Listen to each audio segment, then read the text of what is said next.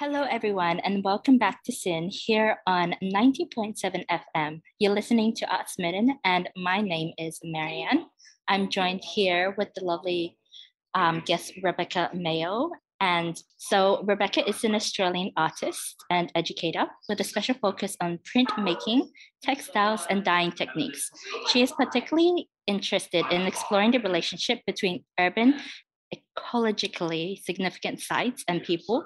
She has exhibited her work throughout Australia, including the RMIT Gal- Gallery and the Canberra Contemporary Art Space. So today we are here to speak to Rebecca about a fantastic art art exhibition showing right now here in Melbourne. It is called Above the Canopy at Town Hall Gallery. The exhibition showcases Australia's diverse natural environment and its relationship to climate change, which is especially relevant now the exhibition is open now until Saturday, the 24th of September. So for more information, you can go check out the Boroondara Council website. So that's www.boroondara.vic.gov.au slash events. So thanks so much for joining us today, Rebecca. Thanks for having me. Can you tell, tell us a little bit about yourself and um, what your work is?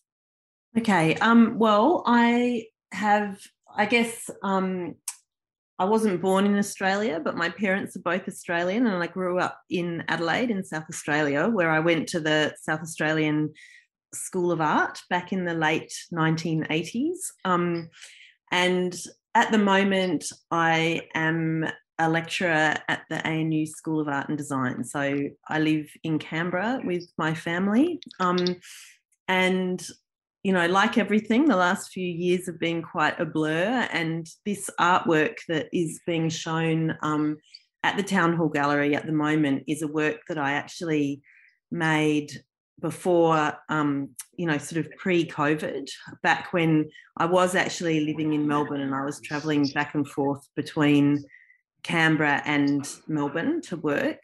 So it kind of it's been quite interesting um, revisiting the work and refreshing it a little bit um, ready for this exhibition and kind of it just everything pre-pandemic feels a really mm-hmm. long time ago i think. It's everything so much has changed um, in that time.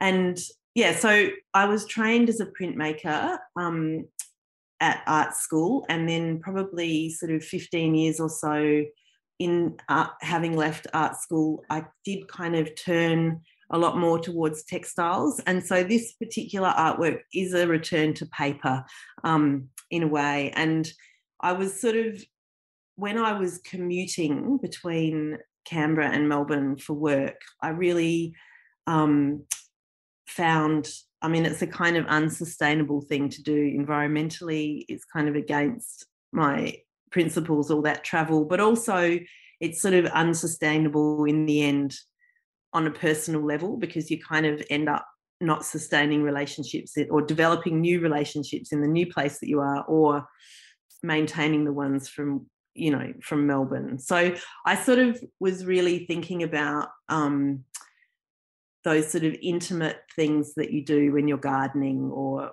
um, you know like the sort of relationships that you have with life other than other humans. And so and i am quite obsessed with my compost and in feeding my worms and kind of that sort of um you know sort of taking care and notice of the life that is non-human around us. So so this work really um gave me a chance to kind of reconnect with my garden in melbourne and um and i looked at um, Charles Darwin's um, book that he wrote in 1881 that was a sort of culmination of a lot of research that he'd done and observation that he'd done into um, worms in his local environment. And he sort of co opted his a few of his children to help him with the observations of the worms and what they did. And so it was a very sort of long term project. And he has quite a kind of I don't know, interesting turn of phrase and way of writing, but it's still kind of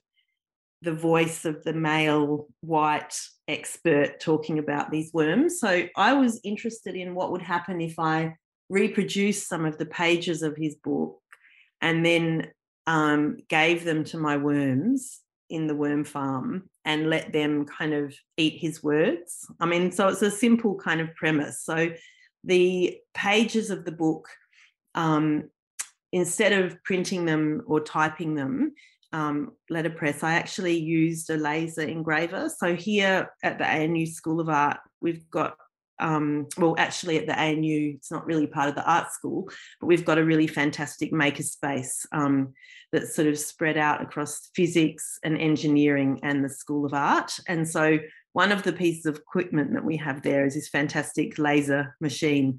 And so um, it kind of can, it works sort of like a printer, but it actually burns or cuts um, with a sort of, with a laser point. And so um, it's kind of a way of printing through extraction as well. Like it removes the paper, it kind of burns it away. And I felt that was a good way of um, reproducing Darwin's words because, like the worms, it's kind of um, an extraction and a removal.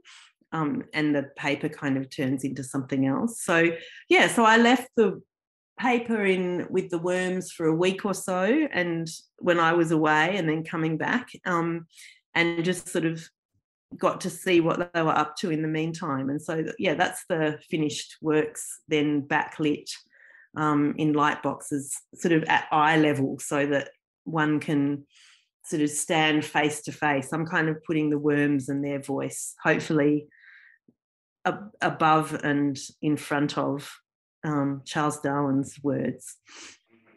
Mm, so, that sounds really interesting. And so, um, why did you want to get involved in it? And how does your artistic um, practice relate to the Australian environment and climate change? Mm-hmm, mm-hmm. So I suppose, um, um, as I was saying before, like the you know, the, I think a lot of my art practice does connect with my day to day life or with think you know that sort of um, I mean, my kids are quite big now. They're kind of, you know, nearly finished being teenagers. But I think when you have children, um, you when they're babies and when they're little, your world. A lot of women artists would talk about how their art practice kind of um, has to adapt and change to fit in with the schedules and the life flows of a family. Um, mm.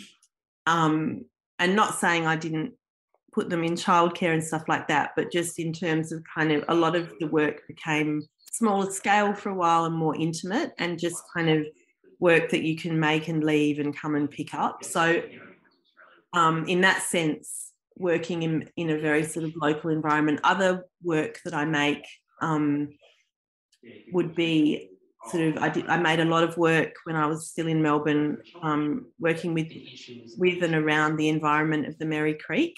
So again, a place that I can walk to and that I already participated in um, assisting with restoration work as a volunteer. So I suppose it's sort of that idea of there not being such a separation between art and life in a way, or between um, and, and so also like in terms of the environment and climate change i'm really interested in like the places that we live and not sort of thinking that nature is this thing that's somewhere else that we travel to to enjoy that actually we can kind of step into our garden if we're lucky enough to have one or step into our local park. And that that is the home to many other life you know non-human life so i guess i'm quite interested in those sort of more domestic and, and um, local spaces uh, and, and, I haven't seen the I haven't seen I'm hoping to come to Melbourne, but I haven't seen the rest of the work in the exhibition. So I'm imagining that there's some that is more about places further afield. I don't know. Mm. Well, hmm. can you tell me a little bit more about the exhibition and what to expect? Well, um, as I say, I haven't seen the whole install, so I'm not really sure about. Um, what to expect in terms of the other artists, mm. but there's certainly some really um, interesting artists. Like I'm really thrilled to be have my work um, shown amongst that company because I think that often there's interesting conversations that come up between artworks as well. So I'm sorry to say I can't really comment on that until That's I've so seen myself. That's so good. so, um, do you consider yourself an activist or like just um, with your art, artistic work? Mm. Um, no, I think that I wouldn't consider myself an activist and um, not because I don't approve of activism. I, I actually, but just because I wouldn't want to kind of give myself um, a label that sits beyond what I actually do. And mm-hmm. so, you know, I, th- I, think I think that activists are actually really involved at the coalface of of um, protesting and of you know often doing things that are really quite brave and you know right on the edge of the law. So I wouldn't want to label myself an activist, but perhaps I wish I was brave enough to be one. And maybe I can't. I think of. Have you heard of the um, the knitting nanas? They sit and they knit while they protest about coal seam gas, and you know, so there's still hope for me to become an activist. I don't think that there's an age limit on act, you know, activism either. so awesome. And just last one question. Um, did you get to collaborate with um, a few of the other artists? Um, no, I didn't really because I think that, um, as I said, this is work that I made a number of years ago pre-COVID, and then I actually mm. did make some new pages. Like I did some. Um, I, I let the worms that I've got in Canberra have a bit of go at eating some pages as well. So I sort of refreshed some of the pages. But no, I on this occasion, um, I think that yeah, Rachel, who's the curator of the exhibition, has done a fantastic job organising everything. Mm. But it's more been um, her vision of bringing works together to um, sort of talk about this idea of above the canopy. Yeah. Thank you so much, Rebecca. And that's all I have for today. it's a pleasure. Um, to meet you. Lovely to meet you. And um, so thank you again for joining us here on Maiden. And remember to check out the Boroondara City Council website or search up the above the Canopy exhibition on Google.